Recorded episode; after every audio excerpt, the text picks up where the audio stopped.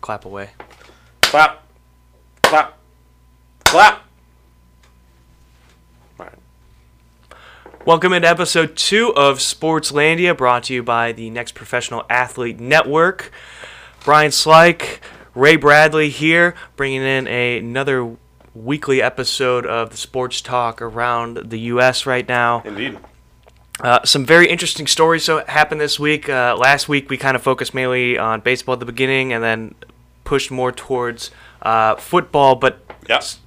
too much exciting stuff happened, at least in the Portland area in the NBA scene. Damian Lillard getting traded this past week to the Milwaukee Bucks. I think uh, everybody was sort of shocked about that. I think the last few, maybe like 10 days or so, there were rumors of certain teams that were involved. I heard the Bulls at one point, I heard the Raptors were leading. You didn't really hear the Bucks though. Yeah, you're right. It wasn't even like it felt like a dark horse potential. It just it just happened. it just sort of happened. Yeah, I, I think so much uh, was put on Miami being the trade destination because that's what Dame wanted. yes. Um, which I have another situation I want to talk about with that, and, and we'll go back to that in a minute. But Sure. the trade with Milwaukee, I think, stellar move for them. I think you, you bring in a, a high volume scorer. You now have somebody like Giannis who can attack you in the paint. You've got Lillard for three, and then you got Khris Middleton as your as your mid range Yeah. threat. The the two of them, the two top players there, it feels like they just complement each other so well. They do what the other doesn't. Like, yeah, like you said, offensive threat from the perimeter with Dame and defensive threat from the interior with Giannis. It's like Yeah. that's kind of what you want. If you're making a little NBA Jam team with just two Right. guys, it's like those guys check all the boxes individually. Like, so yeah. I, I like it for them a lot. Yeah, the the only you could say downside is losing that defensive ability from Jrue Holiday and how big of an impact he made for that team. The the defensive uh, aspect on the perimeter. I mean, Yeah. Even the playmaking that he did within the finals, that alley oop, the famous alley oop Oh, on yeah. that run, like that, I think is going to be where the bones of this trade kind of comes down to whether or not it works out for them. Because you're you're getting Dame, you're getting that huge offensive talent, but yeah, the trade off and losing Jrue and all that kind of team chemistry they built up with that team.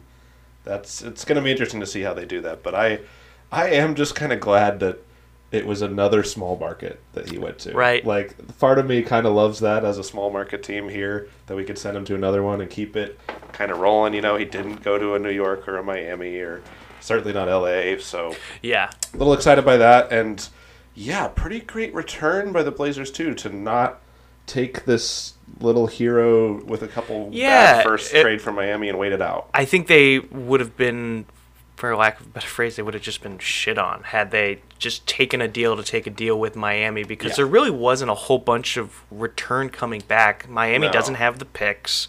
And, Uh, and they not the certainly right didn't- positions or timeline. Yeah. don't want another guard on this team. We've plenty of guards. Now, the the main reason why this trade was a, a bit different was because there were three teams involved, so you were able to get certain Oh, picks boy. from from other areas. So Yeah. like the return that Portland got, they got DeAndre Ayton, they obviously got Jrue Holiday, like we mentioned. Yeah, do you want to pull up the full details Yeah, of the trade? It sure. was it was the Blazers, the Bucks, and the Suns, and yeah, the big details. Dame goes to the Bucks.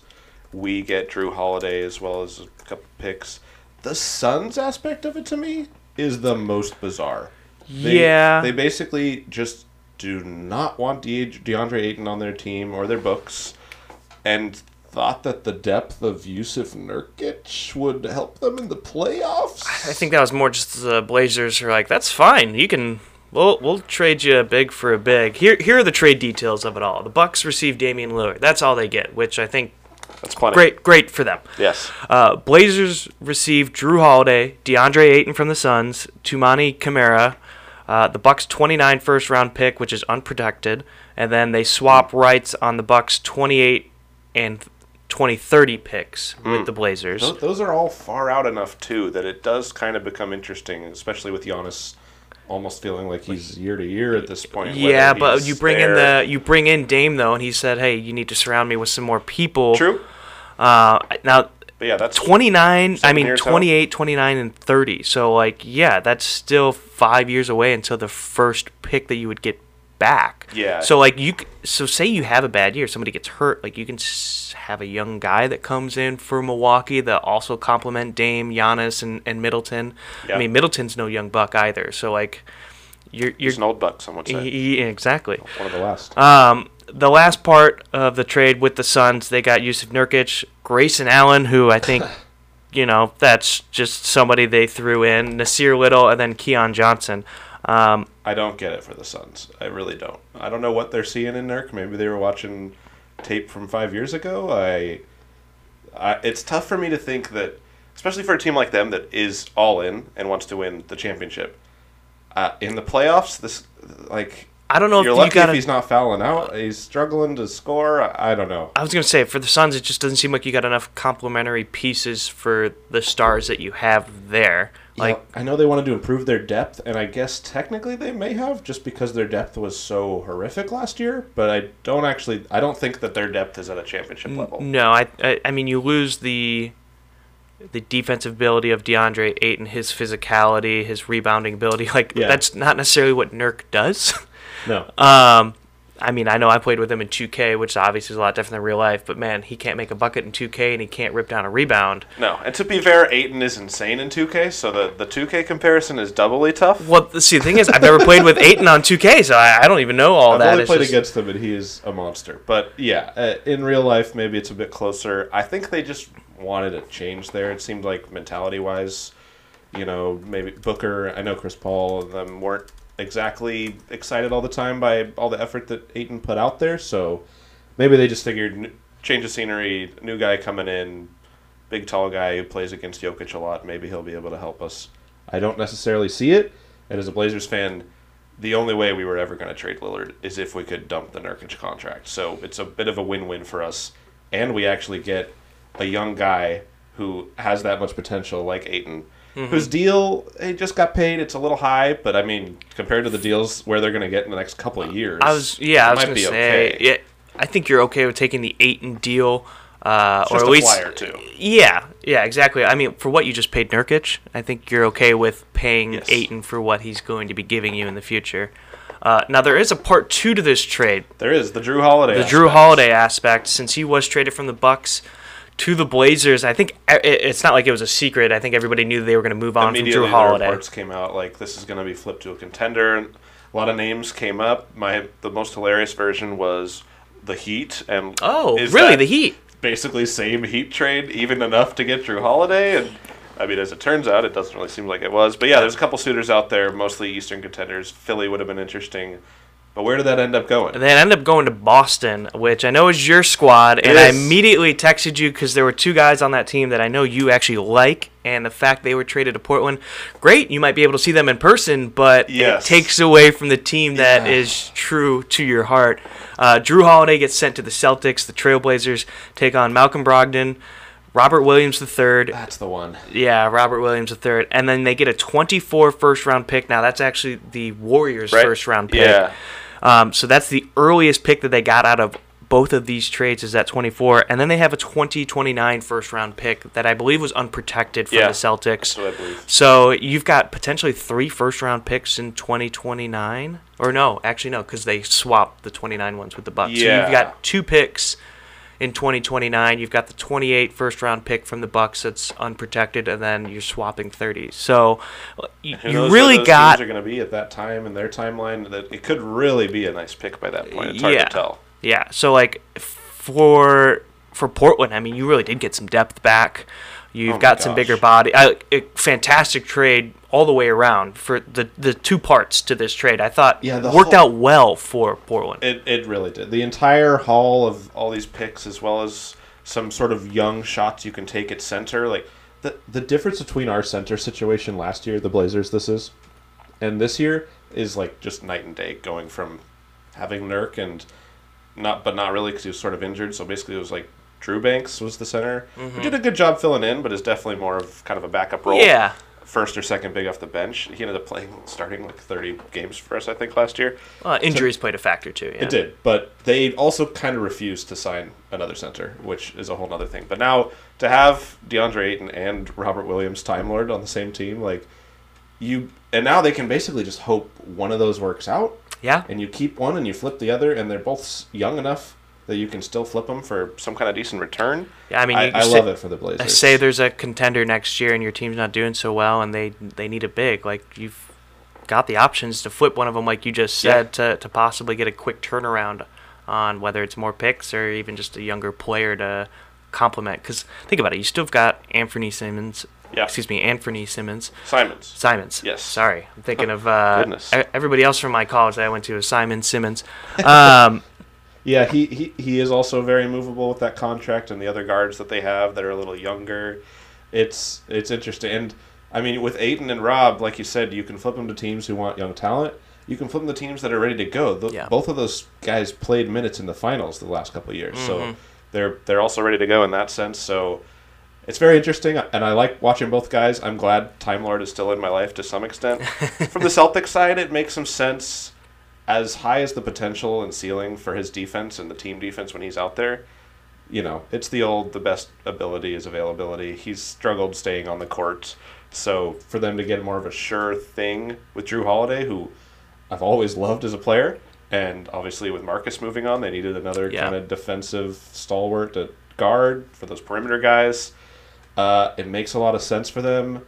I'm more worried just about the Kristaps portion of the Celtics roster mhm. as far as, oh, we got rid of the center that has injury issues.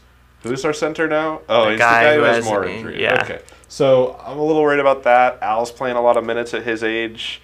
So Yeah, those are kind there. of concerning. But honestly, having Jrue on this team is kind of a complete game changer. And it immediately makes this Milwaukee Boston matchup like way more interesting. maybe the most interesting matchup in the whole league coming this year. Just because it's like the Bucks could come in and be like, "We got Dame, we're good, we're set," and then they go into Boston and Jrue Holiday's on him, the guy who locked him up in that uh, Pelicans Blazers Yep. series back in the day that was a sweep. It's it kind of could immediately backfire on the Bucks in a certain way. So I'm I'm fascinated to see how that goes. I like it for the Celtics. It just hurts a little. It's funny. It always happens to the one guy who says, "I want to stay here the rest of my career," and then a couple days later, he got traded Yeah. in, in that Dame deal. Um, let's talk about the losers of this trade. Mainly just sore losers. It's it's Miami. Uh. Jimmy Jimmy Butler almost immediately came out with an Instagram story saying that he wanted the Bucks to be looked into for tampering. Um, Has to be satirical. at uh, yeah, I would assume so, because I mean, everybody sort of there's always tampering in the. NBA, anyways. There's literally like a legal tampering period. Is, is there not? There, there is there is a thing that's uh, illegal tampering. I mean, that's in almost every sport, but at the same time, all these guys talk about each other nonstop, and like they're friends with each other off the court too. You wouldn't be able to have an All Star game with if we were actually going to crack down on that kind of stuff. Exactly. Like, I- I be able to go to the Olympics. All this stuff. Yeah, it doesn't make any This sense. but- the next teams are formed. Uh, I mean, we we briefly talked about it, but Miami, as much as they wanted to complete this trade, they were what Portland was They only have asking for. ammo. Miami was never going to give them. and as much as they, maybe more so their fans online talked about what Herro was worth. The only version of the that kind of trade that would have worked with the Blazers is if they'd gotten a third team like what the Suns ended up doing. Yeah, but to- it sounded like they. take Herro and give the Blazers stuff they actually want. Yeah, It doesn't seem like that was ever. Maybe they never looked for it. Maybe it never materialized. from what I heard, they never really gave it the opportunity. They seemed very confident that that that Dame said he'd want to go there, and that we gave you a deal and you're going to take it. Yeah, And the Blazers were smart to wait and not and to find something better. And they've got a haul now. It's gonna be it's gonna be an interesting team to watch. Now, one of the things that uh, I heard, and it goes back to Joe Cronin, the GM for the Blazers. Yeah. Dame was actually thinking about rescinding his his trade request Okay. if something couldn't get made with Miami, and he said he would stick around in Portland. But Cronin said the damage is already done. We're gonna ship you no matter what. And I Yes. I feel like that really could have irked people the wrong way because Dame is It irked me the wrong way. Oh yeah, I mean Dame is beloved Here, here. now here's the thing. I I too saw this quote and it kind of spiraled me for a whole day in my Blazers group chat. I kind of I- had to I couldn't- work through. Now, what it seems like that quote was actually getting across was not, "Oh, I'm not going to get traded to Miami. All right, I'll come back." It sounds like it was, "I will come back for as long as it takes to get the Miami deal done." Okay. That was the full context of what I've seen kind of reported. Was this was not. All right, actually, I'm not going to be asked for a trade. This isn't Kobe with the Lakers. I'll come back. I didn't necessarily think it was that. So, so, so yeah, it's to me if that was it, and Cronin was like, "No, we're good." That I I went on a bit of a spiral on Saturday because I thought that's what had happened. It seems like he was he was still set on being traded, but he was more allowable to maybe come in and play for the first twenty games or something. Yeah, whatever, until Not you could get the deal done. Wait till the deadline and then trade him. So I've I've calmed down a little bit on that front because yeah, I was I was leading the charge as far as wait, so we didn't have to trade him because that if we don't have to do it, I don't want to do it. That Yeah. was kind of the whole thing, but it To me, it sounded more like the bridge was burned, and Cronin didn't want to keep a guy around that didn't necessarily feel like he wanted to be around. I think had Dame stuck around, his teammates would have accepted him for the most part. yes, You would you would think or hope. I mean, For that- sure. Obviously, the fans would have loved to have kept him around, even if it was for half a season, a quarter of a season, whatever it was, Yeah. until it got the the deal done. But um, you know, it just sounded. It, it was not good optics. would have been very awkward to. I mean, media days today as we're recording this. Uh huh. That whole it just. I think we're in a better.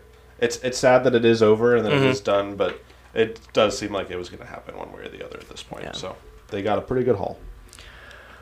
All right. Well, that's enough NBA talk right now during the off We, season. we thought we were going to be milking this for like months. We on, on our last episode we were like, you know, the Dame trade we'll be talking about, and then immediately it already happens. it, it happened too fast. It was It way did. too quick. I mean, it just happened, boom, Yeah. like that. I mean, I don't think anybody was ex- uh, again. Nobody was expecting Milwaukee, but No. nobody was expecting the trade to be that quick. I kind of think we all thought that it was sort of dead at the moment. yeah, it seemed like it was going to drag on, but it's it's good we're able to move forward. But yeah, that is kind of the big talk of the NBA today. So we may we'll, we'll get back to them at some point once they start heating up and get ready for their seasons. But you wanted to kind of talk a little bit about uh, where the baseball things. ended Yeah, so the- those wild card races. The, the wild card races have been finalized. The last day of the regular season was yesterday, October 1st, Mm.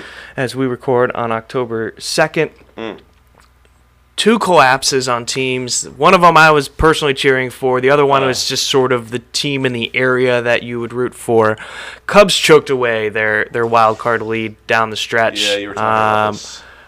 it was pretty evident that it was slide. yeah it was gonna not end up so well when we were recording the last episode uh, and man did it not end well for the Cubs. Uh, Oh, they slipped just out of contention. In fact, um, they slid into fifth place into the wild card rankings at one point. They were a game and a half back. I mean, things just fell off. They were playing Atlanta. Uh, they had leads in games. At one point, they were up six nothing against the Atlanta Braves, and they lost seven six in extra innings. Like a right fielder dropped a fly ball that was routine. It like would have ended the inning in the eighth. Instead, two runs come in and score. It was just it looked like the Cubs of the 90s Yeah. or like the early mid 2000s after the 0304 run where it's just like it, it was bad baseball. Is, now, is there is there a scapegoat for this? No, there's- or a fall guy, or what's what's I- the reasoning here? A lot of people want to blame David Ross and the lineups that he was sending out there because sometimes it, it wasn't necessarily the best players out there playing, but when you're in a slump, sometimes you just want to see different things. Like Sure. Mastrobuoni is a guy that is played in many minor league seasons, and this year he Hmm. was brought up for the Cubs just because we needed bodies. Now he played well at times. Um, But then it started to become lefty righty matchups and things like this, and it seemed like maybe David Ross was getting too cute with some of the lineups. Huh. Um, Do you think he'll be back? Was it that bad? I think he'll be back mainly because Okay. nobody expected much from this team to begin with at the beginning of the season. And then, I mean, everybody thought they were going to be sellers until they went on this win streak right before the trade deadline. And then it became, well, maybe we're buyers. Yeah. And Kind of trick yourself into going for it, and then yeah, so like you could have flipped Cody Bellinger for something because he was on a one year deal and he was raking at the time and he sort of cooled off to near the end of the season. But, um, you know, they fell off. And then the worst part is the, the Mariners are just trying to go back to the playoffs. And they too, they ran into the Houston Astros who were fighting for a wild card spot too Right. since they were all behind the, the Texas Rangers but the Mariners just they couldn't get it done. They were down to the final day of the man. season. Um, and, and the stat that I saw that came up was dating back to 2014. The Seattle Mariners have been eliminated on either one of 161 or 162. That's game 161 or 162, a whopping four times since 2014. Only eight teams have my experienced it at all, and only one other team has had it twice since 2014 Oh, to be eliminated on the second to last day or the last coming right day. and to the line for 'em. and uh, it, it was an emotional day. Like Luis Castillo couldn't get in the strike zone. He walked so many guys. He brought in five runs in his last outing, and and so the playoffs just sort of slipped away from them. And um, you know the Twins ended up getting that final wild card spot along with the Toronto Blue Jays. Okay. Um, and, and so like th- there's some interesting matchups that'll that'll be in that first round. You're gonna get a matchup that you saw plenty of. At least on the NL side, you're gonna get the Marlins and the Phillies. I mean, those are division opponents, so they've seen each other a lot. So that actually could be a quite entertaining series between those two. Arizona is a young team that I don't think many Okay. people thought were going to make as much of a playoff push this year as they have. Corbin Carroll is easily the uh, rookie of the year. I mean, he's got 20 plus home runs, 50 stolen bases. Um, he's a speed demon. Like local hero around here, by the way, Hillsboro Hops, Corbin Carroll. Um, Oh. so they're playing the Milwaukee Brewers, and the one thing you could say about the Brewers is just they were in a bad division, so like somebody sort of had to win. It's not like they necessarily ran away with the division. At one point, the Cubs were only a game back, and that was probably two or three weeks ago. So, um, you know, they're they're just a down. They're in the playoffs, but they're not the best really team Sure. that could have Not made the, strongest playoffs. Competition around them. Exactly. So, somebody has to win the division and, and get in. Meanwhile, you got the Braves and the Dodgers, two great teams. I think that's going to end up being your NLCS. I would love to see the Braves uh, kind of make that push again. They're just fun. I mean, they're Yeah. five, six different guys that have 25 plus home runs on the year. Um, Wow. and, and then on the AL side of things, Blue Jays Twins that that has a, a less stellar matchup, not as many big names necessarily. Um, Rays and Rangers, uh, that Okay. could be an interesting matchup as well. Um, but yeah, I, overall, just it's the start of the MLB postseason. Yeah. Uh, a lot of interesting aspects, some newer teams in there. Like I'd love to see Arizona try to make a splash. Um, if they were to win, they would take on the Dodgers. So, um, and then the Oh, other wow. side, the other side is all just like the NL East division. It's Miami versus the Phillies, and then the winner would take on the Atlanta Braves. So it's just all the NL East over there. Oh wow. Um, but very fun. I, I, we've got some good matchups, some less intriguing matchups overall. But like my eyes are going to be peeled on the Blue Jays. They're a secondary team for me.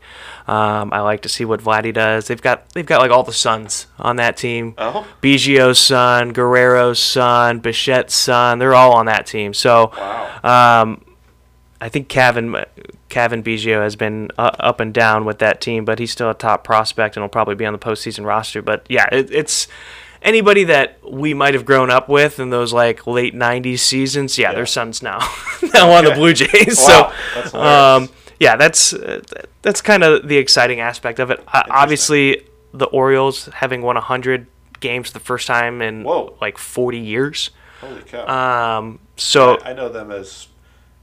Bottom feeders. I didn't want to say it, but that is that is the impression I've Now, now that I've said that, now now the limited knowledge. the ownership of the Orioles is going to have me canceled, much like their well, broadcaster you know, did that one time. Well, yeah, they, you got to be really careful. They don't. They're rough with their play-by-play guys. Oh yeah, uh, for speaking the truth. Yeah. Um, but yeah, no, I, I, I like the Orioles would just be an exciting team to watch because I think you should just tune in to get the atmosphere back inside of Camden Yards and what that's all about. Having sellout crowds for the Orioles again, back in the playoffs. Wow. Not as a wild card team. that sentence has not been said in those sequences Right. for a long time. very, I'm sure. very, very long time. um, so yeah, it's just it should be exciting. Less chalk Okay. than I think in previous years. I think you could just always pencil in the Dodgers and Sure. and uh, yeah. Yeah. The, I mean, there's no big Red Sox, Cub, Yankee. yeah, no, nothing like that. organizations don't necessarily. Obviously, everybody like hates. Houston. They, Yeah. they're in the playoffs. Technically, they're the, the two seed. Um, but they're very hateable. I don't think anybody really wants to see them No. succeed, especially after their past transgressions and all that. It'll be interesting to watch. I'm, I'm very much a casual and learning about it this time. So, who who would you? I know you said who you thought maybe one of your. I'm going to probably say all this stuff wrong. One of your conference championship choices. Where Ye- who do you think is going to be in the World Series? What would be your choice? My choice would be Braves and Orioles. Okay. Now that is chalk in a sense because it's both one and one, but I think that also adds the most exciting matchup between these two. Now half the country is not really going to be involved. It's Baltimore and Atlanta, so it's very East Coast centric. But it, having Atlanta in on the NL side, I think, would be the most exciting.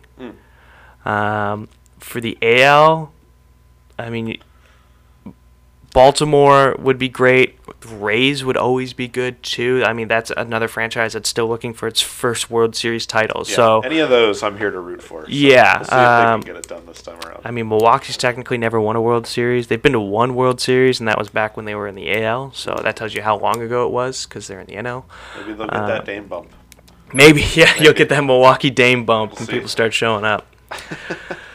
All right, enough baseball talk. We had some uh, pretty interesting games boy. this weekend in the NFL world, uh, including we knew about the slime game with Nickelodeon. How could you forget? Yeah, of course, the the MVP, um, the Nickelodeon valuable player.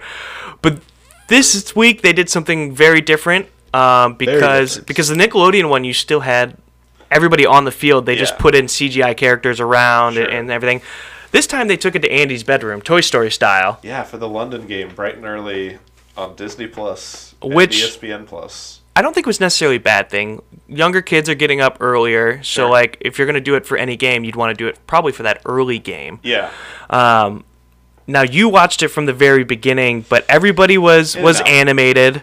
Um, it was it was a fascinating thing to see them even attempt to have a a live football game going on that you're basically like kind of live, maybe with a bit of a delay, kind of live animating all of those players as their Toy Story toy versions of these little football guys running around. Yeah, the a little floor mat on Andy's bedroom Yeah. from the movies.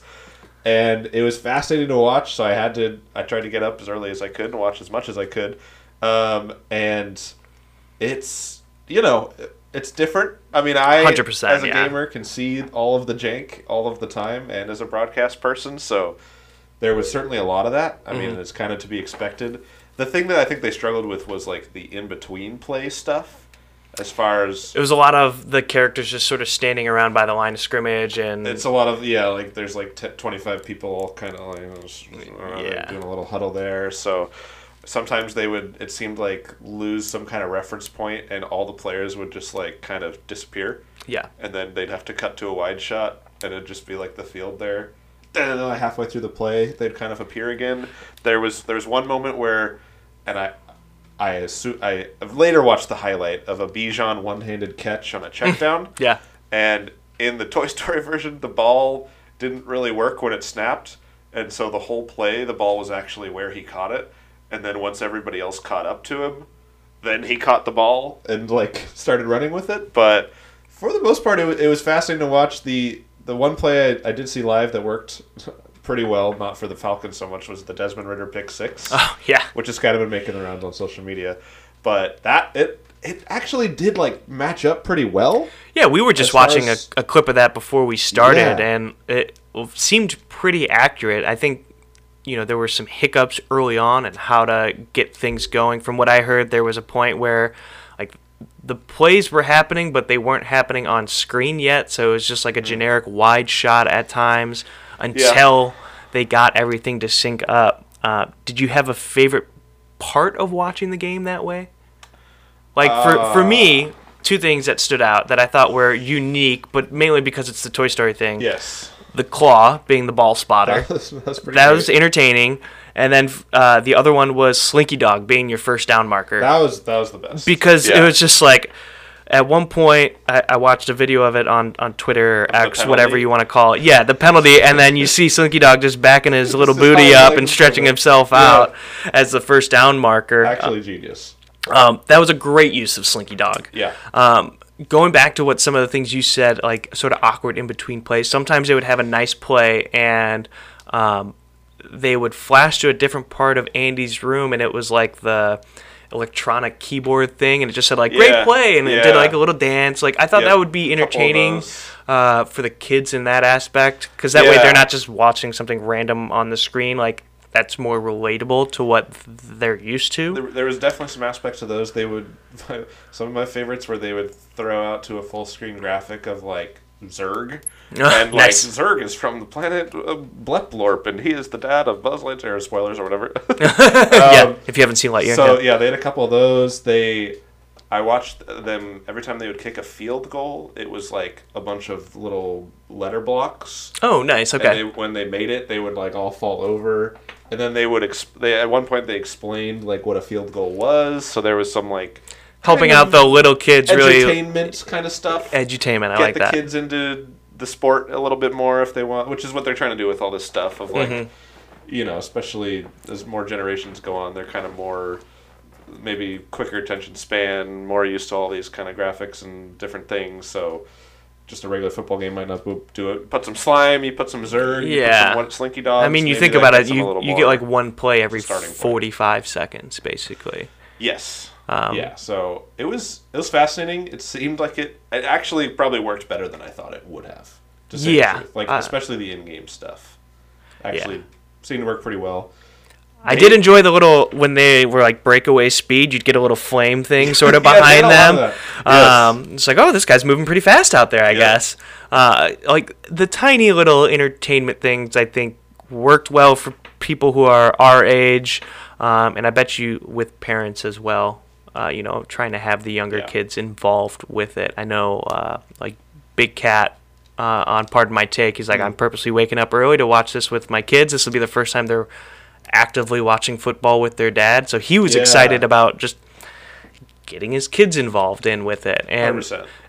I think that's a good jump for the NFL. Now, I don't want to be seeing this like every single week or anything like that, but it's a good starting point when you're still trying to reach out to a new demographic, basically. It's worth the experiment, if nothing else. 100%. And it was it was fascinating. They've, you know, lots of lots of stuff in the Disney catalog. You could come back and do this. I'm, I'm curious to see where it goes. The technology's only going to get better. But yeah, it was very much like you put two computers on a Madden sim and sit down and watch it, and with all of the jank included. yeah.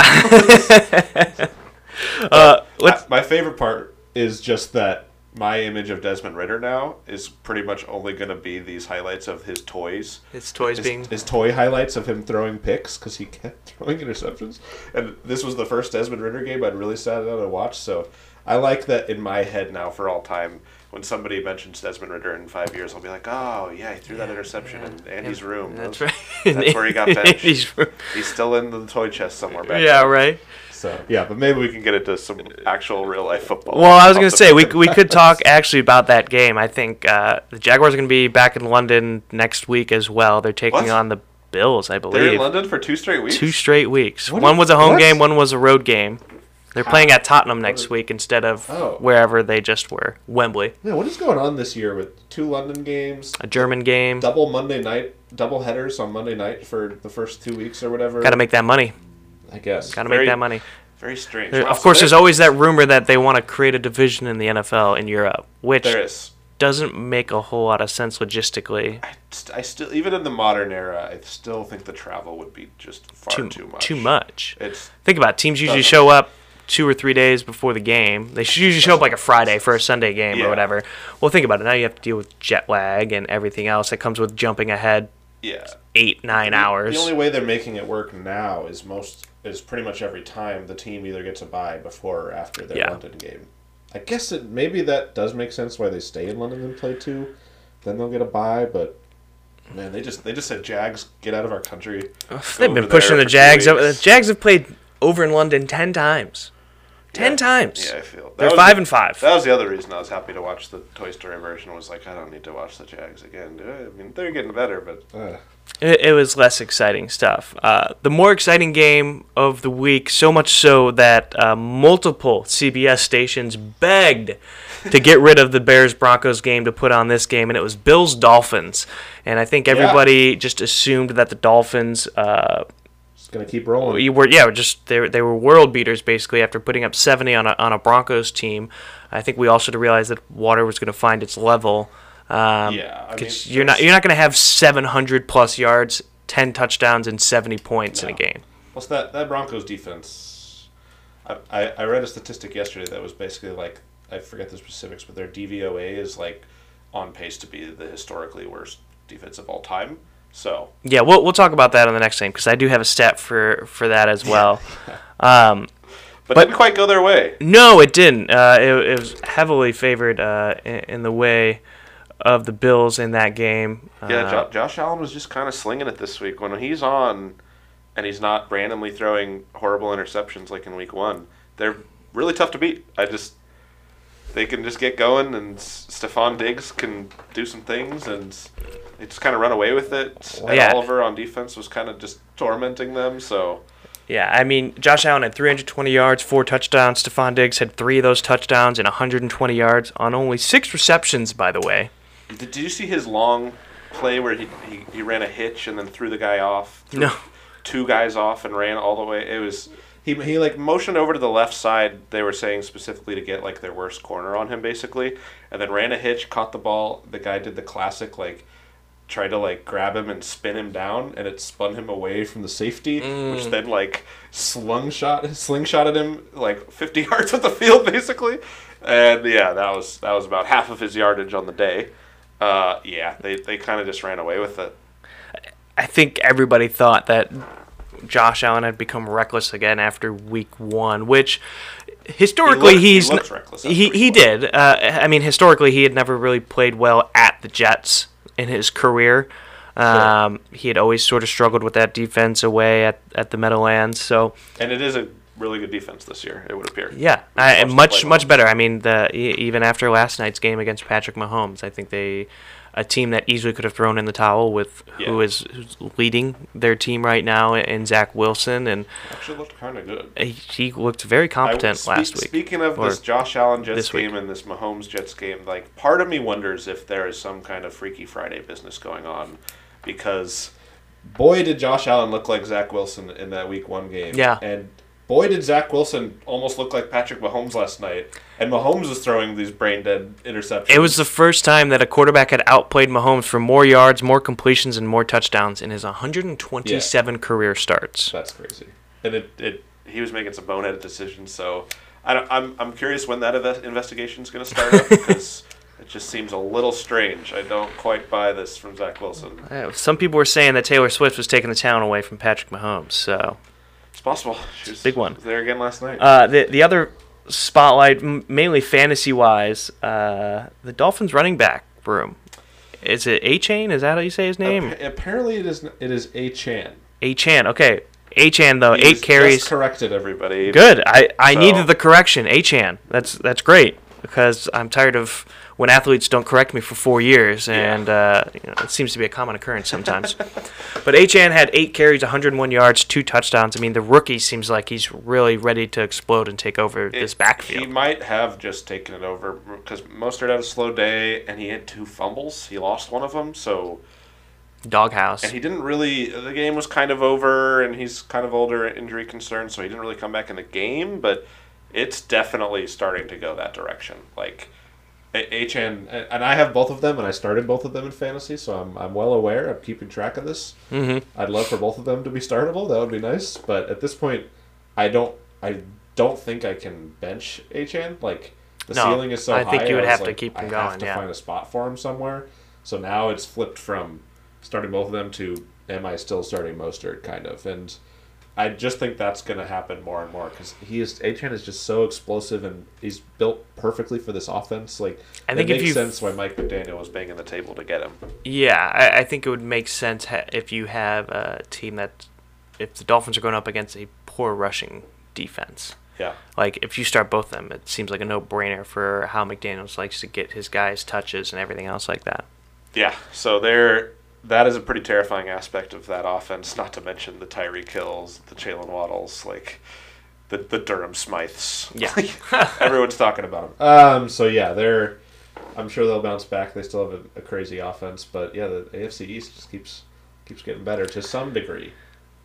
Some degrees, yeah, yeah. Let's talk about um, probably not probably. It is the biggest choke job for this franchise in over 40 years. Oh, The Chicago Bears lost to the Denver Broncos 31 to 28 after being up 28 to 7. yeah. And they gave up 17 points in the fourth quarter. The one positive you could take away from this, if you're a Bears fan, is There's Justin. Fields looked great. There was there was a point where he was 16 for 16 in the first half. Yeah. And that stat you, you were talking about with the Broncos, the stat I had for you was in the, their past two games, outside of a Hail Mary at the end of the first half for Justin Fields that was incomplete, the Broncos had not had an incompletion from the opposing quarterback in the first half the last two weeks. Oh my god. Justin Fields was 16 for 16. Tua Tagovailoa was also, I think, 16 for 16 in the first half as Wow. well. So, uh, I mean, the Broncos defense very bad. Yeah. And in the second half, I wouldn't necessarily say that the Broncos won, but more the Bears defeated themselves. Yeah, I the moment to moment stuff I can't remember. The big play that I think obviously flipped it quite a bit was the, The- kind of I call it the Jameis moment where Fields goes back and kind of does a bit of a maybe a pump fake and the ball kind of keeps going and one of the Broncos picks it up and Yeah. runs it back for seven. That that definitely flipped some things, but I there I think there's still a lot of positives here. I mean, 300 yard passing game for Fields. First of his career, never happened before. four touchdowns, first of his career. DJ Moore was actually like involved in the offense. Uh, it does- doesn't seem like they have the strongest running game still at this point, but you know, there's there's some positive. I I had, I mean, going like when they're up twenty to seven, I was basically thinking like, I have a question for you: Is it more embarrassing to have seventy put on you by the Dolphins, or to have twenty eight put on you by the Bears? At the time, I Uh, thought that number was going to keep growing, but Yeah, I think I think at that time I'd still go with the the 70 from the Dolphins. you- it's hard to like every every team can have a, a good week per Yeah. se.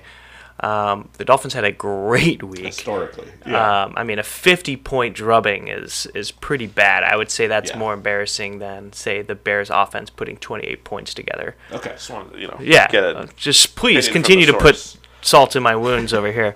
At Um, the time, I thought they were going to keep going. But well, yeah. well, uh, the worst part is, is I did not watch most of this game until the final five minutes or so, Yeah. and apparently that's when everything just hit the fan. Um, the Bears went forward on fourth and one, deep in Denver territory, and they ran. I believe it was just an ISO play Yeah. uh, for Herbert. He got stuffed instead of kicking the field goal, and then almost the very next play. I think there was one play in between. But Wilson hit Mims for like a 40-yard gain, put them in field goal territory, and, and then they kicked the game-winning field goal. Fields, um, when he took the drive for that final possession for them, had only three incompletions at the time, which incredible. I think it was 28 for 31 at the time.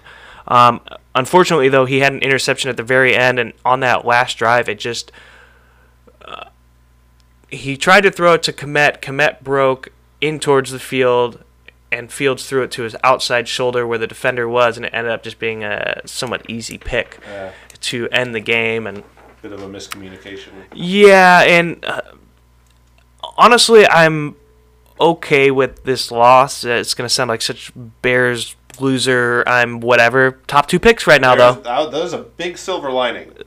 Top Number- two picks right now. Top two picks in the draft. Um, like, we're gonna get to rock bottoms here pretty pretty soon, but that I think is the one reason that you are not able to qualify for that. yeah, Top two picks in the draft is a nice spot to be in. it, it is a nice and like it, this is very, very far out there. We obviously still have 13 more games to go, but if Justin Fields can put up similar performances like this, I'm not saying Yeah. he needs to do it every week, but like if you're getting 250 plus and like two touchdowns and you for the love of God, cut down on some turnovers. Whether you just hold on to the ball for no more fumbles, yeah. I can live with three touchdowns and an interception if you're putting up I bet you can. a lot of yards and you're spreading the ball around. That's okay. Yeah. Like yesterday, he showed me that like he can be an NFL passer.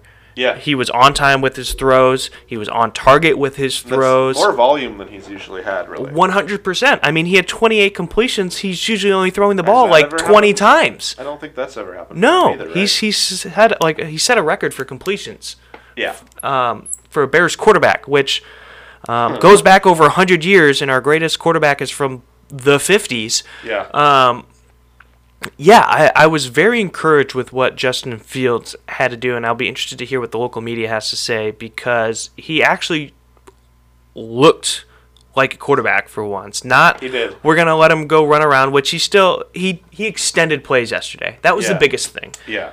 Um, extended plays and made the right moves for the most part. Yeah. And so if he can just grow on that, again, I don't need to see 400 yards, four touchdowns, or whatever, but like, show me he can consistently get 250 and above passing, or at least setting Yeah, him set him up for those use opportunities. Skill set to what it's needed. Like get some get some mobility in there, get him out the pocket, get him moving, have some options. And this year is basically going to be kind of a last tryout for him at this point for this Yeah. team. Because if you end up at that top pick and you don't love your quarterback, you're probably going to end up taking Caleb Williams, And that's that's kind of where I've is you know nice, not, not, bad. I mean, it's good, but I've also heard Caleb Williams is kind of reckless at times, which you sort of see it in the college game. You can get away Yeah. with it, So- but but my, what I'm talking about goes right into that point. That like, say Justin Fields does prove to you that he is Your guy. your guy. yeah. Like you could have a similar situation to what you had this year. Instead of, you know, taking one overall, you could flip that Yeah. and get more picks. Maybe Yeah. get somebody else to help, Sure. and then you still have pick number two. Yeah. It's not like you're falling back so far. Like you get a you get a key interior defensive lineman or a key offensive lineman for you. If, if, if Fields pops off and you're set with him too, the price for that number one pick for Caleb Through the roof. is going to be double what it was last year. Yeah. Like You thought Carolina paid a there's gonna be bunch. Desperate teams who absolutely want that. I what about Arizona? yeah. They got two first round picks. It's like, well, man, Send those over, We're we're not have we're not Yeah. losing as much as we wanted to, yeah. and now you're out. It's so enticing situation. it- it's there's the silver lining to going 0 and Yeah. 4. Obviously, you want a win just from a fan base perspective, but many positives. I feel like for once this season, through four weeks, the world is not burning to the ground in Chicago. You needed this game too. If like Eberflus clearly on the hot seat. I don't disagree with that, but player personnel wise, like Fields, um, you got the production out of DJ Moore too. He went for a buck thirty and a touchdown. on my bench. Yeah, well, I got I had Kmet on my bench and he went for twenty points. Well, don't worry. We'll start them next week, Yeah. and they'll definitely still They'll do, do that, nothing. right? Yeah, Right. yeah, of course. I Uh, mean, speaking of that draft class and potential rock bottoms, my Patriots had a similar. Yeah, I was gonna say uh, from, No, from one similar. We were never up. From from one painful game to the next. Uh, Patriots took on the Dallas Cowboys, and Dallas took last week personally, uh, and and that lost to the Cardinals, and they wanted I'm so to make sure that was them after that. That's, Right. That's the perfect time. uh, ended up being a get right game for the Cowboys. as They won thirty eight to three, and Yeah. you you mentioned you Felt were never like up. Um, and that's because it was true. You were down 10-3 in the first quarter, and then Cowboys ripped off 18 in the second, and then 10 more points in the second half, where it seems like they sort of coasted to that point. It was 28 to three at halftime. now Um, that's a score that I used to like the score of. but in the other I way, had some yeah. flashbacks, but no, it didn't end up going the same direction. Yeah, this might be getting towards the end of this Mac Jones era already. It was an easily his worst game of his career. He made some very boneheaded throws that went the opposite direction. I mean, uh, in all honesty, the game started three three, all good. They're, the Cowboys are driving, and then Christian Gonzalez dislocates his shoulder. And this was the matchup I was excited to Yep, watch. yep. I talked about it in the last episode. He goes out. I was immediately like, "Oh no!" And then the very next play, they send CeeDee out wide, covered by Miles Bryant, our designated "you're gonna get burned" cornerback. Every time I'm like, "Oh, who just burned that guy?" I'm like, "Oh, it's Miles Bryant again." Okay, cool. He's the guy who let whatever McKenzie for the Bills go for like 140 Oh, yeah, yards yeah, yeah. against us. Yeah, so you know that's on his resume. I mean, it's not necessarily his fault. It's CeeDee Lamb. It's one on one, but they immediately throw a fade one on one to him, and it's like he's not even on the field. It's like untouched CeeDee Lamb touchdown. Come back down the other side. Mac Jones fumbles it into the defensive lineman's hands, who walks into the end zone. And I was like, oh, this is how every game has gone this year. Sounds about right. immediately dig a hole for ourselves and then kind of scrap back. Except we didn't even that part didn't even end up happening. Uh, Mac had like a, a couple good plays. He had one where he got away with throwing across his body back across the field that had, actually ended up working. And then a, a couple plays later, or maybe a series later, he tried it again, and it did not. It work never works out twice. And As a he- former quarterback, let me tell you, it never, Yeah. never works out Yeah, twice he, in a row. He did it once. He was like, "Oh, I guess I can do this then," and it immediately backfired. Another pick six. Uh, he ended up getting benched. Belichick said because the game was out of hands. But the, I mean, the one was. lucky thing he has is that they do not like their backup quarterbacks. I will say, like they cut, they don't like the Zap attack? they cut Zappe preseason and got him back on waivers. That's how much they don't really care to start him. They tried to get uh, some Corral from yeah, yeah, the from Panthers. and there was some weird, maybe physical or kind of mental thing Yeah. that took him out well, of there. he was still having the Lisfranc injury that he was recovering So from. And, and then you picked up. Will Grier, who was like the, the third quarterback from So Dallas. That is the one thing I think that'll keep Mac starting a lot of these games this season, but it's it's a bit grim. Now, you honestly think that they didn't like Zappe and that's why they cut him? It wasn't. Other teams are cutting other players, and we might need some space to at least sign him. Because Well- you could always sign him back to the practice squad. And they did end up doing that, but they weren't afraid of him being claimed by anybody, I guess I should say. Like, they were pretty confident nobody else would take him, and nobody else did. Now, at the time, I think I mentioned to you that it seemed like it was because we were having offensive line injuries that we needed those roster spots Mm-hmm. for those guys, but, I mean, they, they clearly just don't care too much for their backups, so that's the one thing Mac has on its side. I mean, the Matt Patricia year, I think, completely threw him off. It's been better this year, but honestly, like, there's still a lot of problems with the offense. There's still a lot of problems with the skill position players. It doesn't seem like we can run the ball at all this year, which isn't at least something we could do the past couple years. Like Rhamondre's kind of fallen off a cliff. Zeke is like outperforming him in some of these games, which I did not think would be possible preseason. So I don't know. It's they are addicted to the screen passes. They're very conservative in their play calling, and it's and they don't have a lot of talent, and their offensive line's not good. So See, Other than that, the, all, all these holes, but there's a couple other things. special teams is Um, alright. We can kick now. Well, it's it's funny you say that because I am thinking about the Patriots in the past. Now they had like a couple names that really stood out. Obviously, you had Gronk, Yes, but like when I think of their receiving corps outside of like that undefeated season with Randy Yeah. Moss and and uh, I believe Welker was there Yeah. still. Um, they've gotten by with this model for a long time with the David Givens and the Troy Browns, and Uh, even Jules, Julian Edelman. yeah, but like you have low pick. But like Edelman, Edelman's uh, I love Julian Edelman, but he's not like a world beater or like your number one No. receiver or anything like that. And you had a guy in Tom Brady who Made it work. He made it work because he got his guys off the couch and practicing with him in the off season and and Yeah. timing everything up like that. Where I, I, nothing against Mac, I just don't know what his process is, but like he doesn't. It, it's Tom Brady got the most out of the talent that was around him because of the way he worked with them. Yeah. Where with the Patriots now, it's you're still trying to do that, but you don't have the same type of mentality that you've had Yeah, in you the don't past. have the ultimate elevator at quarterback anymore. You, Exactly. You have a guy who arguably he needs everything to be elevated around him, and then he can play a pretty good game. Like uh, Mac Jones could do what Brock Purdy's doing for San Francisco. Yeah, absolutely. I'm absolutely. pretty confident in saying that. Like, but if he's not in a good situation, if he doesn't have the talent around him, he doesn't have a lot of his own tools to get out of these situations or the physical abilities. So I I don't know. I've I've been getting worried for a little bit here, and it's it's getting a little more worrying the longer on we go. And even in the Brady years, that the, some of my bugaboos with that offense were always like that. The way that the offense worked has always been like it has to be on time. If you ever get a little bit of a holding penalty, a backwards play, Yeah. It all does kind of fall apart rather quickly, even when we have Brady. So, and that's that's kind of been a staple of this Bill O'Brien offense for a long time. So, and it, it's happened this year. And if there's ever a single bad play within a sequence or a series, it just kills. If, if they take a sack, if there's a penalty, if one of the screens that they run 33% of the time doesn't go forward, it just immediately kind of makes it so they can't get that first down and they have to punt. And uh, the, the defense is good. It's really good, but uh, it's just uh, it's easier to play offense nowadays. like eventually you're gonna get one, you're gonna get a couple, and if you can't keep up, there's not much to talk about. Like, Yeah. I, I I have uh, a topic I'd like to discuss with you. Talked about the backup quarterback and Mac Jones and not really feeling threatened by Yeah. anybody.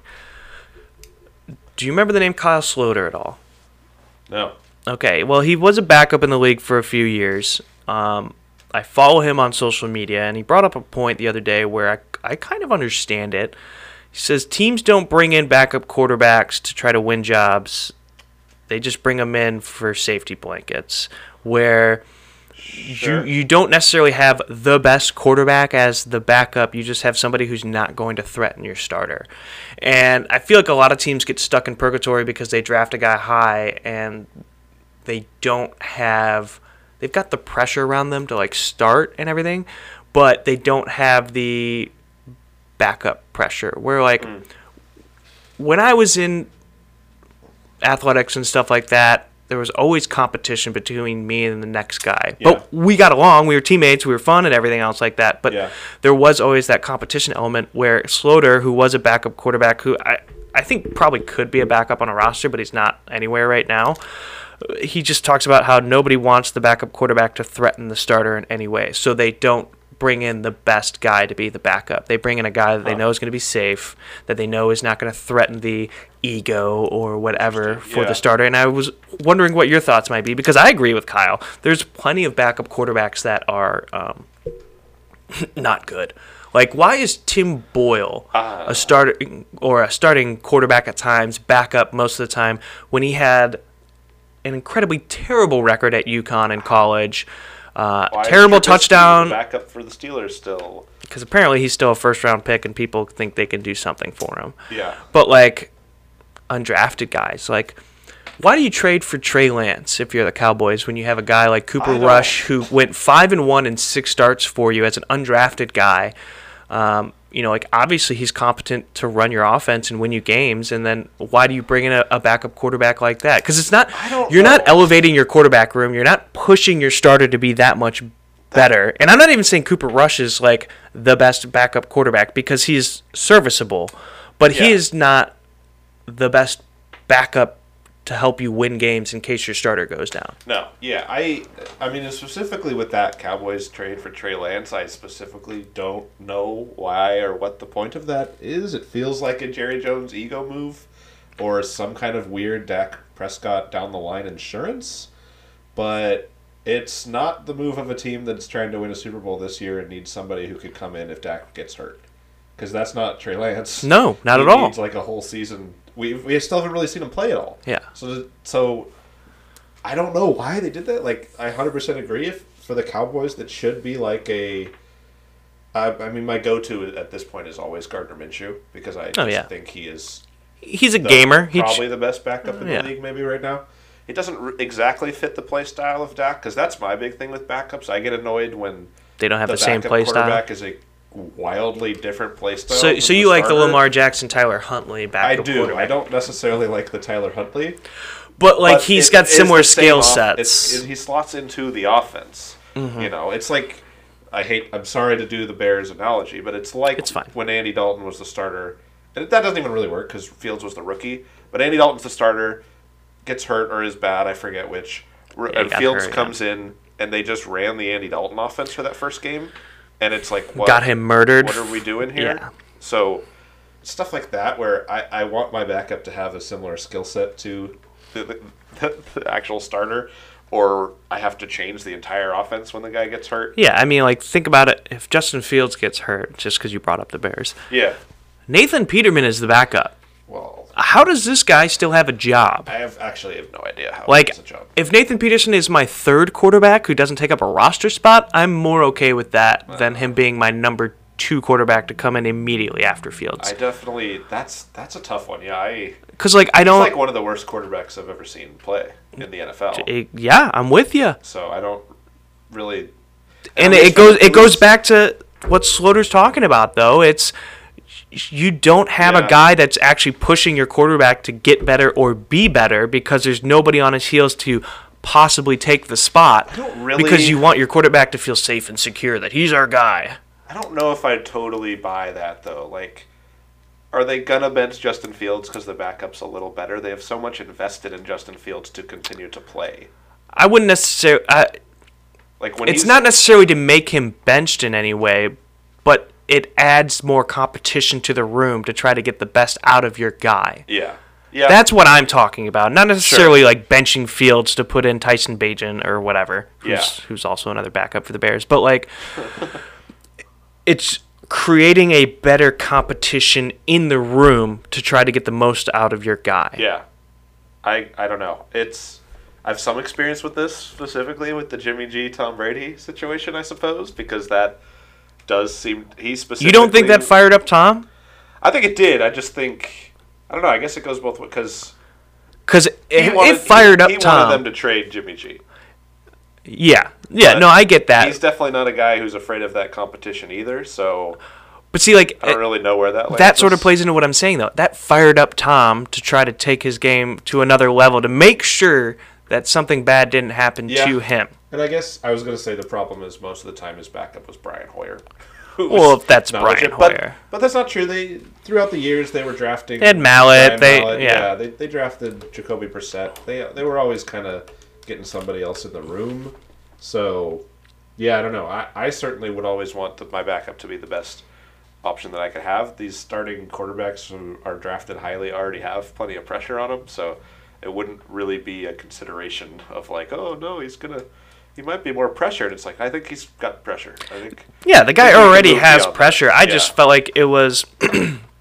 he, Sloter brought up the point of just like getting more competition for your guy. Not again, not necessarily to take over, but yeah, to try to elevate his play. Um, I found the best rooms that I was in were people who they were like constantly talking, and there was communication between the starter and the backup, or even the third string, because the the third string guy who's not playing, like he might see something that you just don't notice because your Yeah. mind is playing fresh set eyes. Yeah, all, everything else. So it's, it's I, I find it discouraging at times. You're not getting the the best backup, and I only brought that up because you I talked agree. about Zappe being back there, and it's like, well, that's not putting any pressure on Mac to No.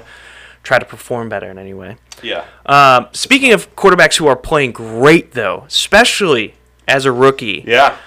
Uh, C.J. Stroud has done a terrific job as a starting quarterback for the Houston Texans. It's kind of incredible. Yeah, he continues to ascend. Still hasn't thrown an interception.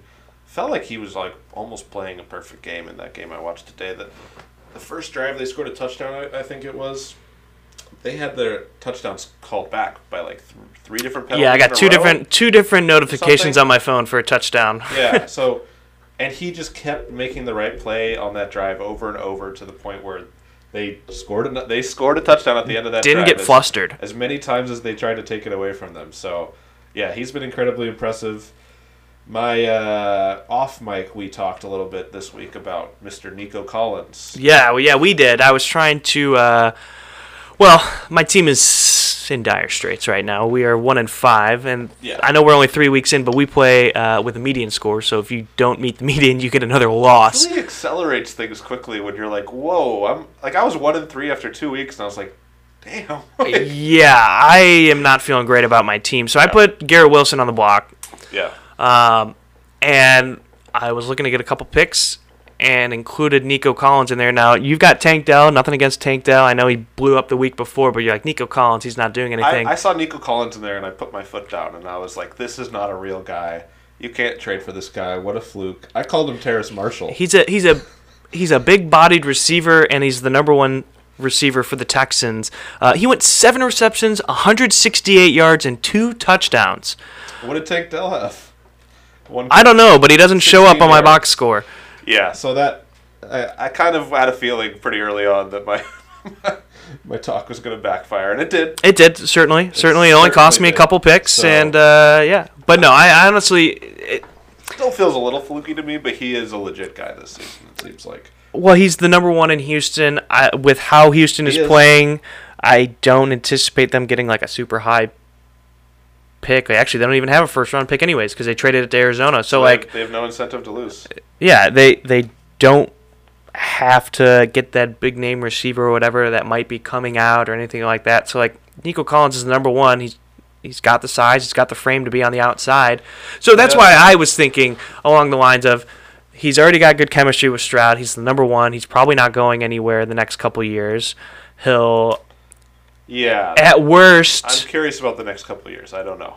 he's only in. This is his third year, so he's got One this year and I think one more year. So I'm, I'm I am curious, but yeah, it does seem like Tank Dell is going to be a little bit more boomer bust than all boom. So we'll kind of see. But the the entire yeah, the Texans offense is starting to look It's- fun. it's Dameon Pierce clicking. finally kind of started going. Yeah, it's they got Dalton Schultz there. He, he caught a pass. DeMeco Ryans is doing a great job with that team. Yeah. Um, I mean, you easily could have been like, oh man, they're 0 2 to start the year. Yeah. Nothing's really going Or you right. compare them to the Panthers, where it's like a very similar timeline, and Yep. similar quarterback draft, and they just kind of got whooped this weekend, and nothing to say there.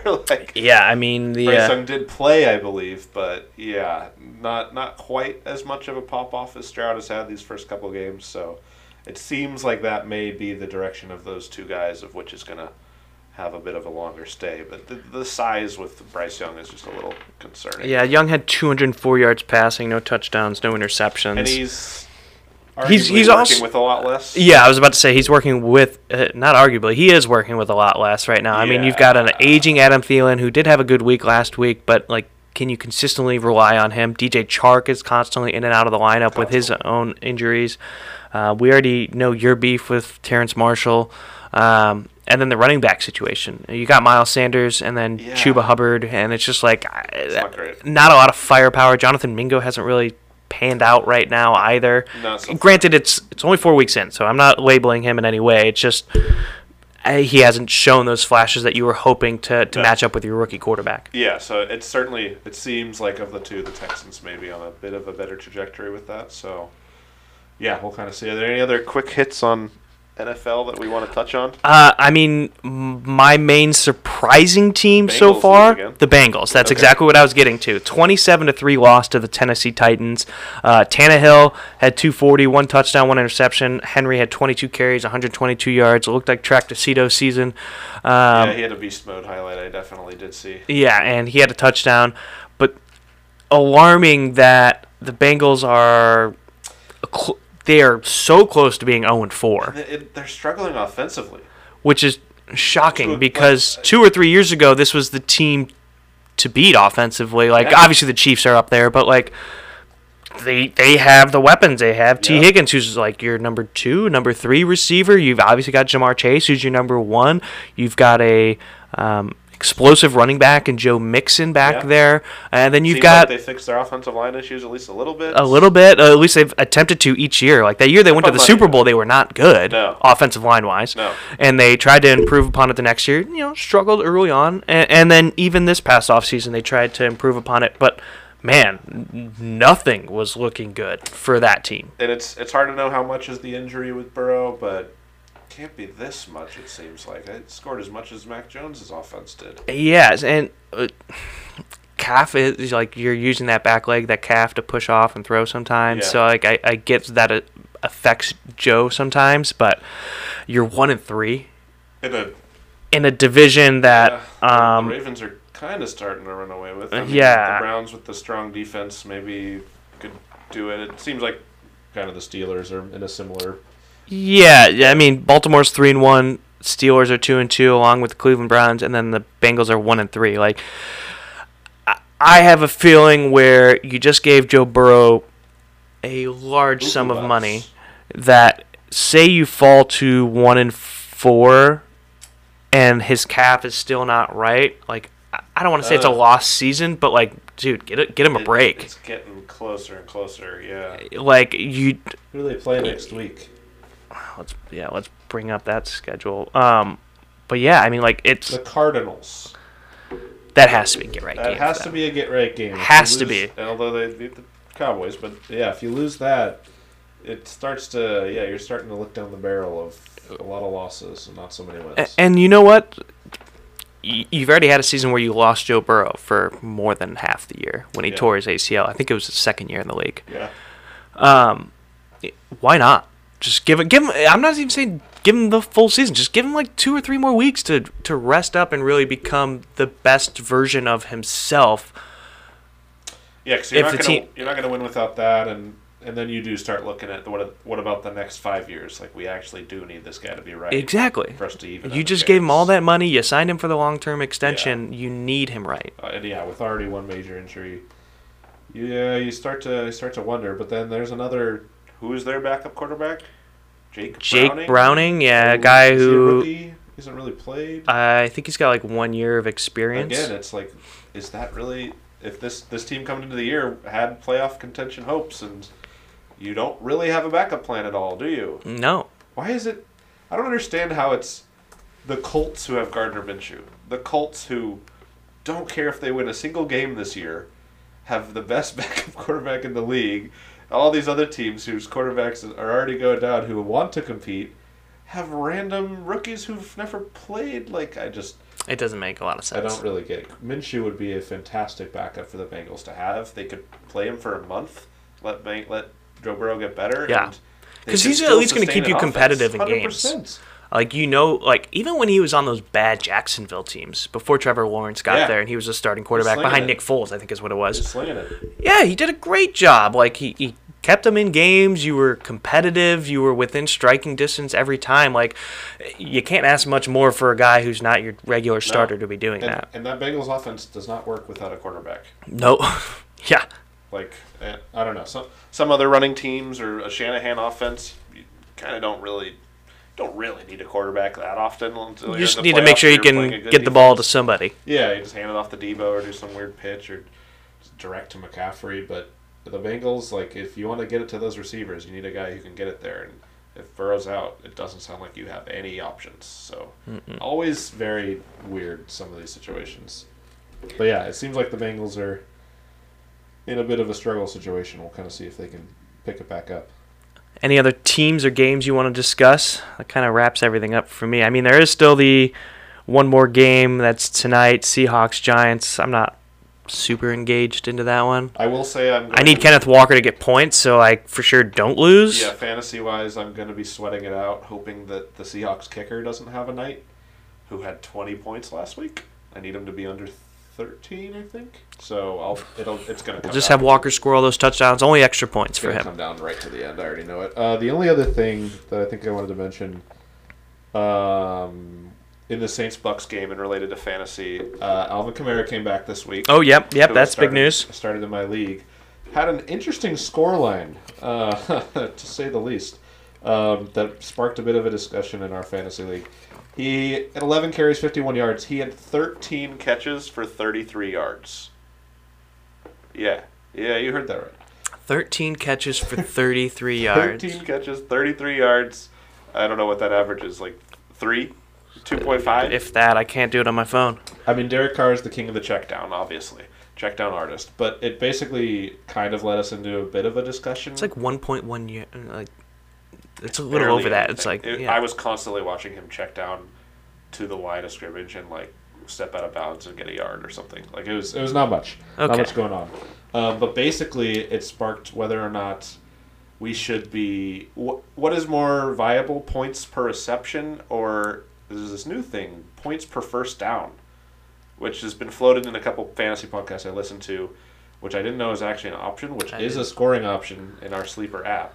So I'm kind of curious. We'll see. Is that going to maybe next year. change uh, previous scores then? Because Well, if it's not going to help me, then I don't care. We wouldn't do it this season. We would, Oh, okay. We would wait and see and talk about it in the off season. Um, but I do find it to be very interesting. Basically, I mean, it's cases like this Kamara case where he had 13 catches for 34 yards. He ended up with 16 points in our league for a total of about 80 yards. So he kind of like doubled his points just by catching checkdowns for zero yeah, yards. yeah. Ours is half PPR too. It's so, half, so yeah, it, it makes it a little better. I mean, God, he would have been a PPR monster and done absolutely nothing. Yeah. So, yeah, it does kind of make you wonder. Basically, the there's a, I mean, points per first down is what it sounds like.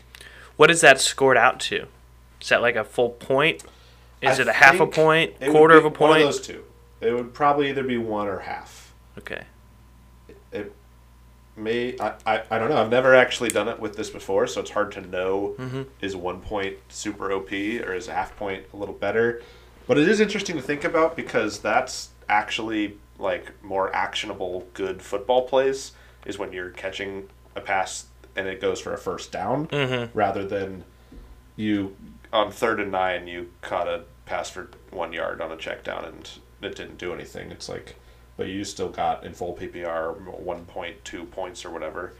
So I don't know. It's kind of interesting. I could see. I mean, obviously, right now the fantasy world is all kind of PPR or not. Yeah. This isn't really within the discussion. I could see this kind of moving more into the mainstream as we go on because it actually does reward good football plays a little better and the more of these cases where somebody catches 10 passes for nothing and it's kind of annoying that they get points for that i think it, i don't know i think it could end up swaying the other direction and i think that could be kind of kind of interesting to see because i think that could be good because you just you want to root for good football plays and get points. Yeah, I mean, like getting half a point, you only get one one yard or whatever. You get 0.6 overall, but if it goes for a first down, I mean, that could really. yeah i mean if you catch a six yard pass on third and four now you're getting 1.6 points or something and it's like yeah. if you if they hadn't caught that pass, that drive's over. So Mm-hmm. it's like you actually are rewarding a very important play within that series for the offense. So I'm not against I'm it. It's just a new like quirk to put it in there. It changes everything because then it's like I think a lot. Well, of even cases- even on like rushing, then too. Is it Yeah. only on catching? I think So like uh, your running back gets a well. carry for three yards, but picks up a first down. yeah, I mean, like that's 0.8, yeah, right? but yeah, Something along those lines. I mean, half, yeah. yeah, yeah. yeah, which you would want to reward that kind of stuff. Yeah, rushing first downs right in here. Interesting. I mean, I, I'm not against it. I, I think it Even just passing first down, that might be a little too OP. You're passing. for maybe just do the first downs. receiver and uh, but that yeah, and running into that, thing. and then it's like I think a lot of leagues are either or as far as points per reception or points per first down, or would it just be another additive thing? Like we have points for a one point bonus for a hundred yard game. Is it? Yeah, we also have, like, a- on, or is it either or? So I don't know, but it's. What it's if you did it interesting to think like-. No, never mind. That'd be too difficult. I was gonna say like if you got like three, three, four first downs, like that equal to point or something like that, or I mean, you could basically just have it be like 0.25 for a first down or something, or 0.5 for a Yeah. first down, like we.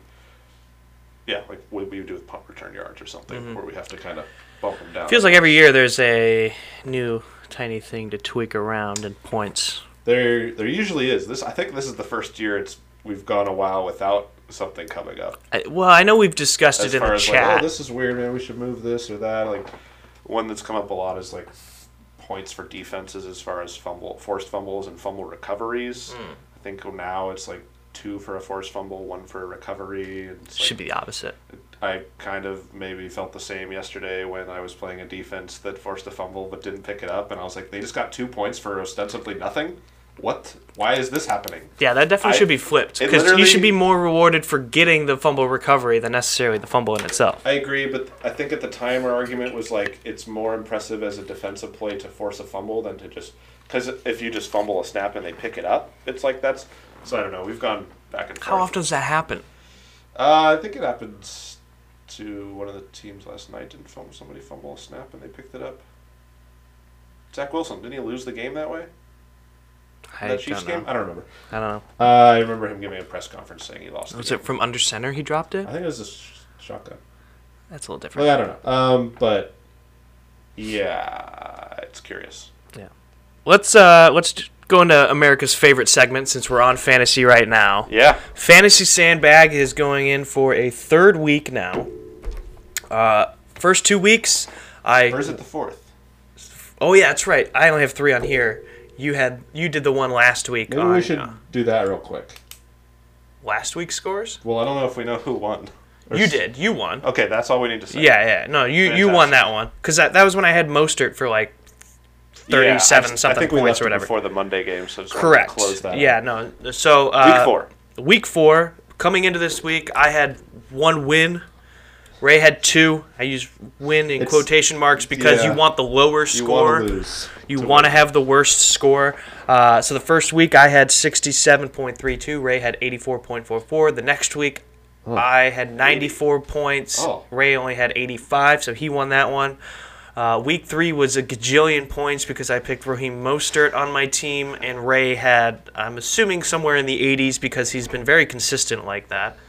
Uh, 70 to 92. Even worse. Okay. This week is much lower on both sides. Yes, very much so. Uh, so to go through our teams, uh, I've had to make a change only because Irv Smith was a late scratch uh, for last Monday night's game for the Bengals.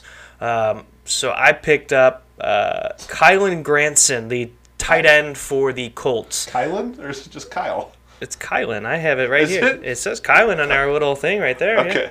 Okay.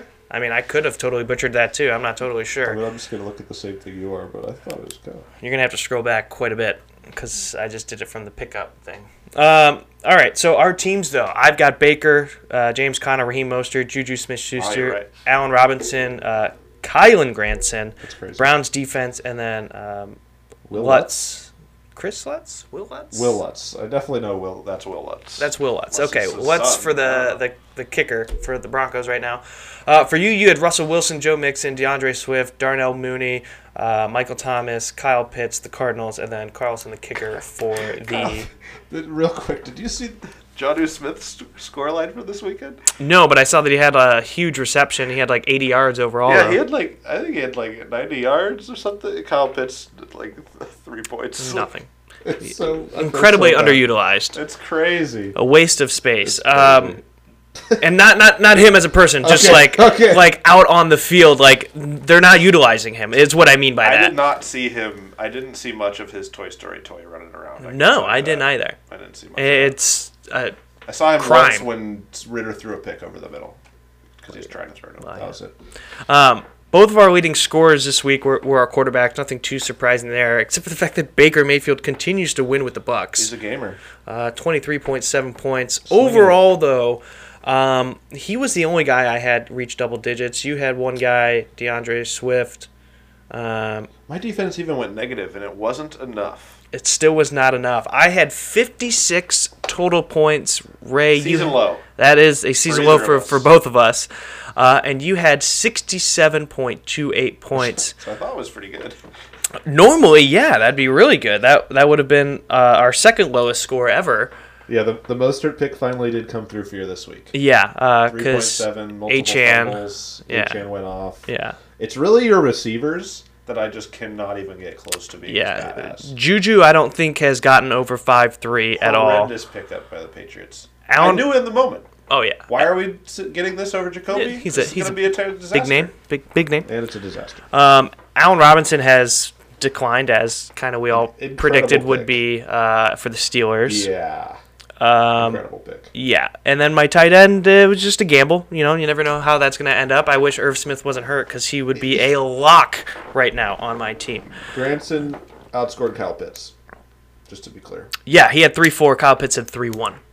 Uh, the defense wise, though, you said you went negative. The Browns actually had a bad week as well. They went five point four six. Cannot wait for that bye week so I can change my defense. Yeah, they're pretty good. Um, and then the kickers are just the kickers. Lutz actually had a good day because he came back against the Bears and had a nice long field goal. Both these kickers outscored my real kicker. Okay, cool.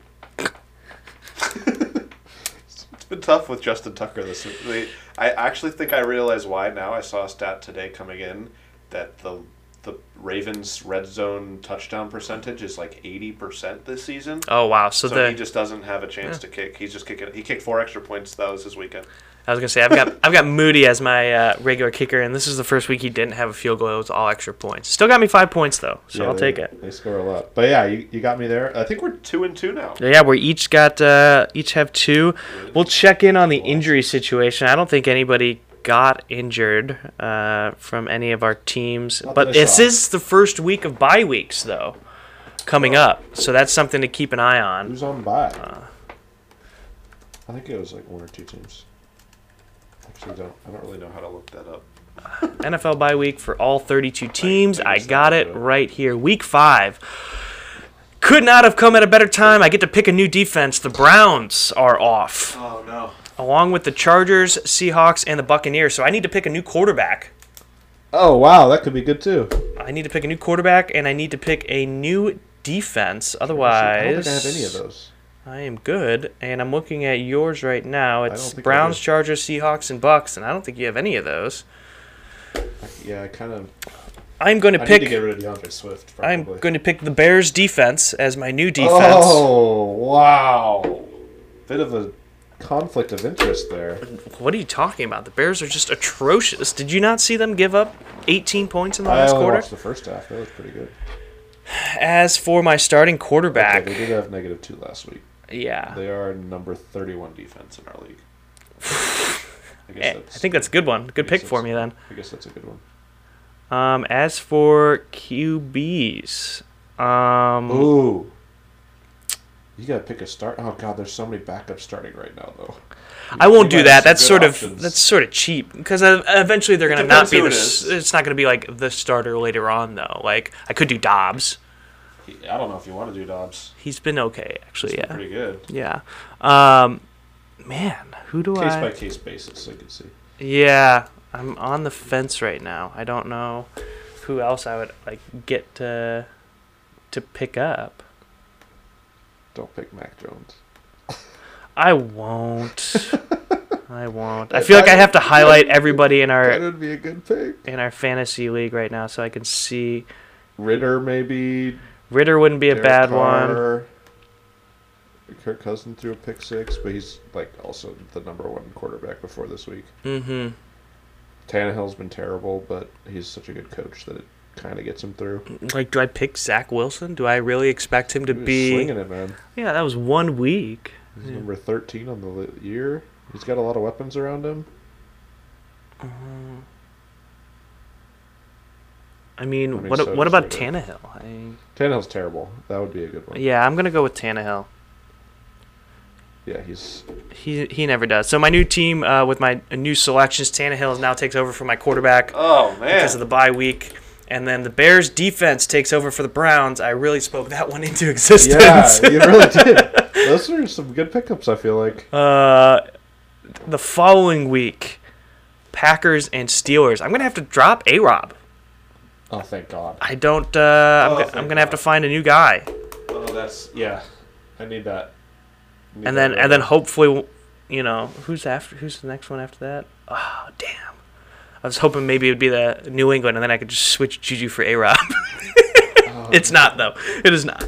Uh, yeah. So next see. week, Packers and Steelers will will change. I don't think you got to change your kicker, great. um, and then I'll have to change A Rob. But yeah, so.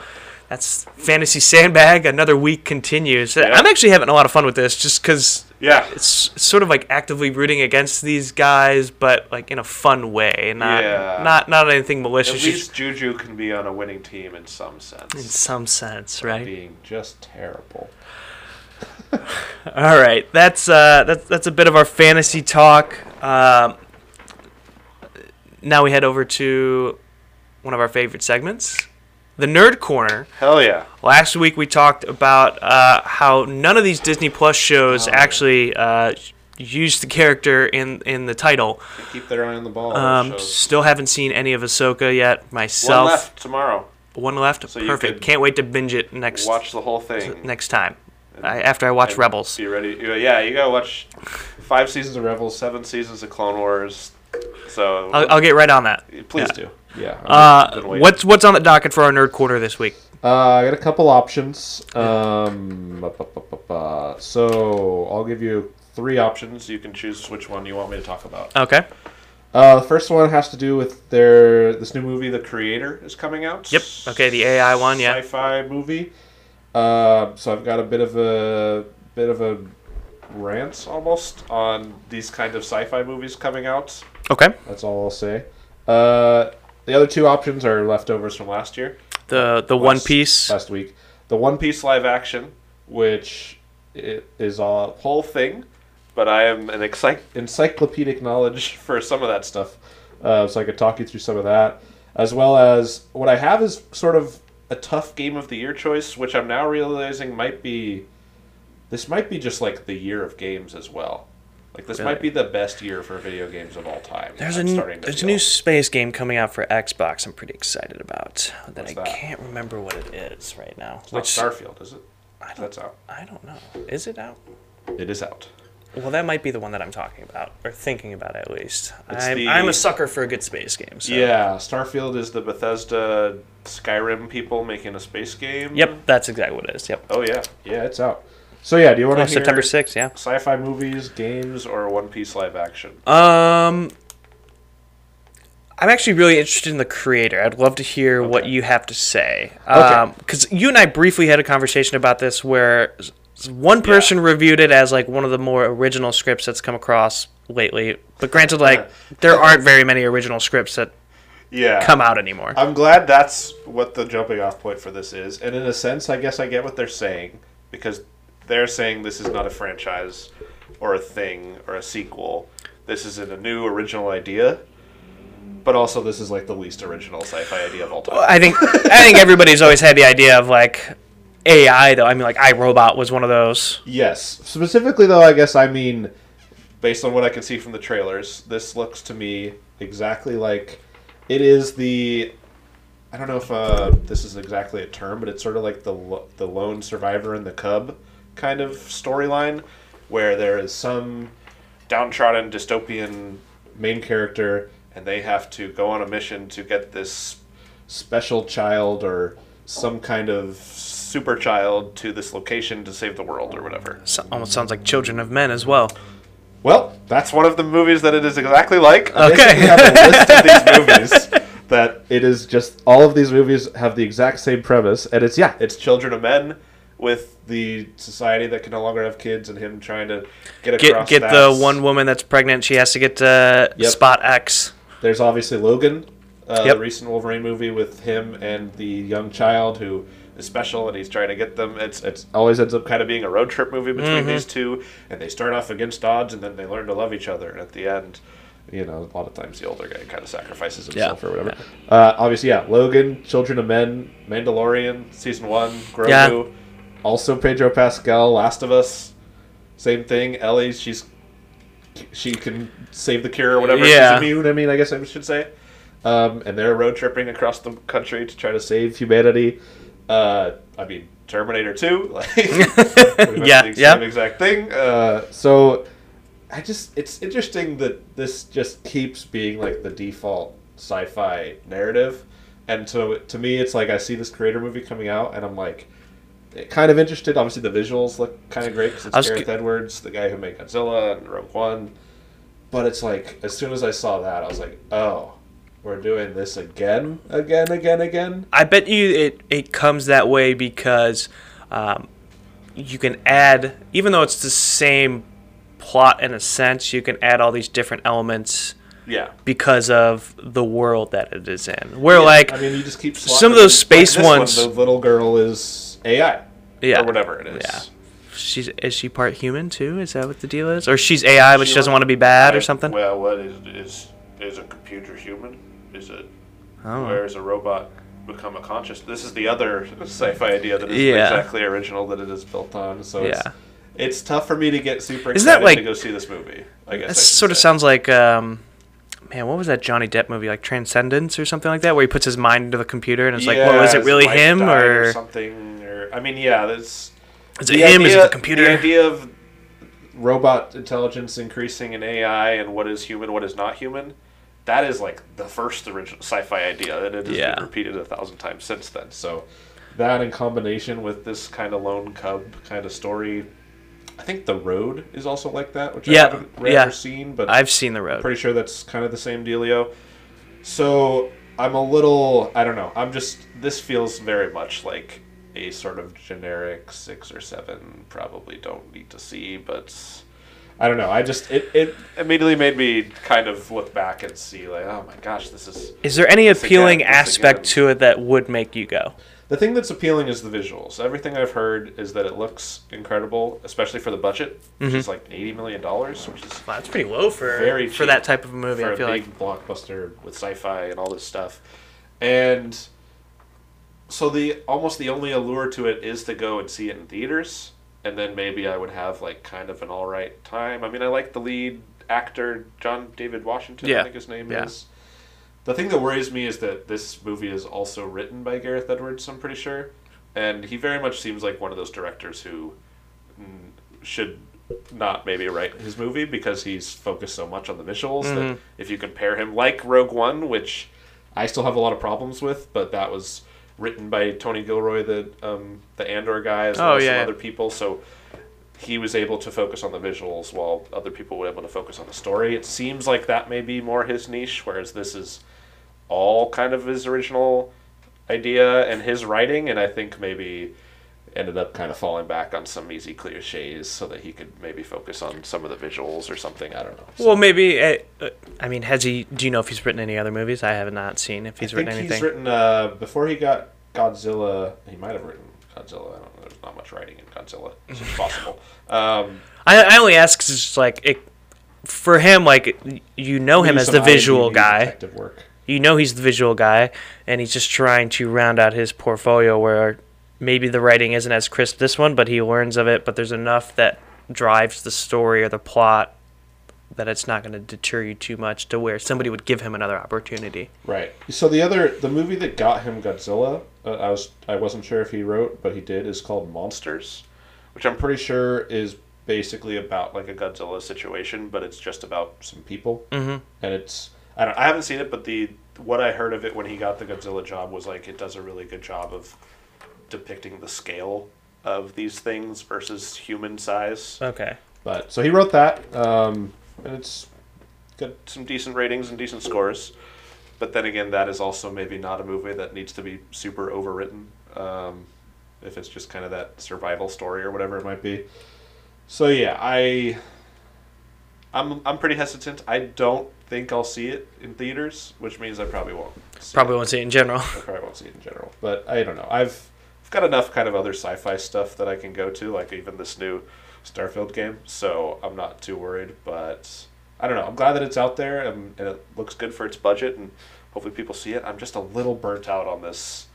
The AI or the Even less so that, because obviously that. I but mean, the getting person from point A to point B. It's just I'm I'm I'm a little bit good on that, and it's just it's like ah, the magic child. We gotta get him from here to there, and it's like all right, we're doing this again. All right. I feel like you're going to be really disappointed over the next year and a half, just because the writer's strike just ended, and you're probably going to get a, a lot of garbage. Yeah. Well, I mean, with all the stuff, all the streaming stuff out there now, there's no shortage of garbage. That's so true. It's Very just true. filtering through it and finding. what you like, but Yeah, that's kind of what I had for this week, and it's. We'll see. We'll see. Uh, well, I mean, that's kind of all we have for this episode. Do you have anything else you No. want to discuss? no, we'll save we'll save the other stuff for the future. Next I'm week, next week we will do One One Piece Piece. Yeah, no, next Eventually. piece will or next next week we'll do One Piece because that's something I have absolutely no idea about. It's- I I just know that it was an animated show and now it's live action. Uh, on- yeah, that'll be fascinating because it's a, a fascinating world that I've. Fallen into, and I can't. Can't stop. But yeah, That's all I got for this week. All right, that's Ray Bradley. I'm Brian Slegg. Thanks for tuning in. Another episode of Sportslandia brought to you by the Next Professional Athlete platform. We'll catch you next week. Awesome. Clap. And clap. oh boy, how long was that?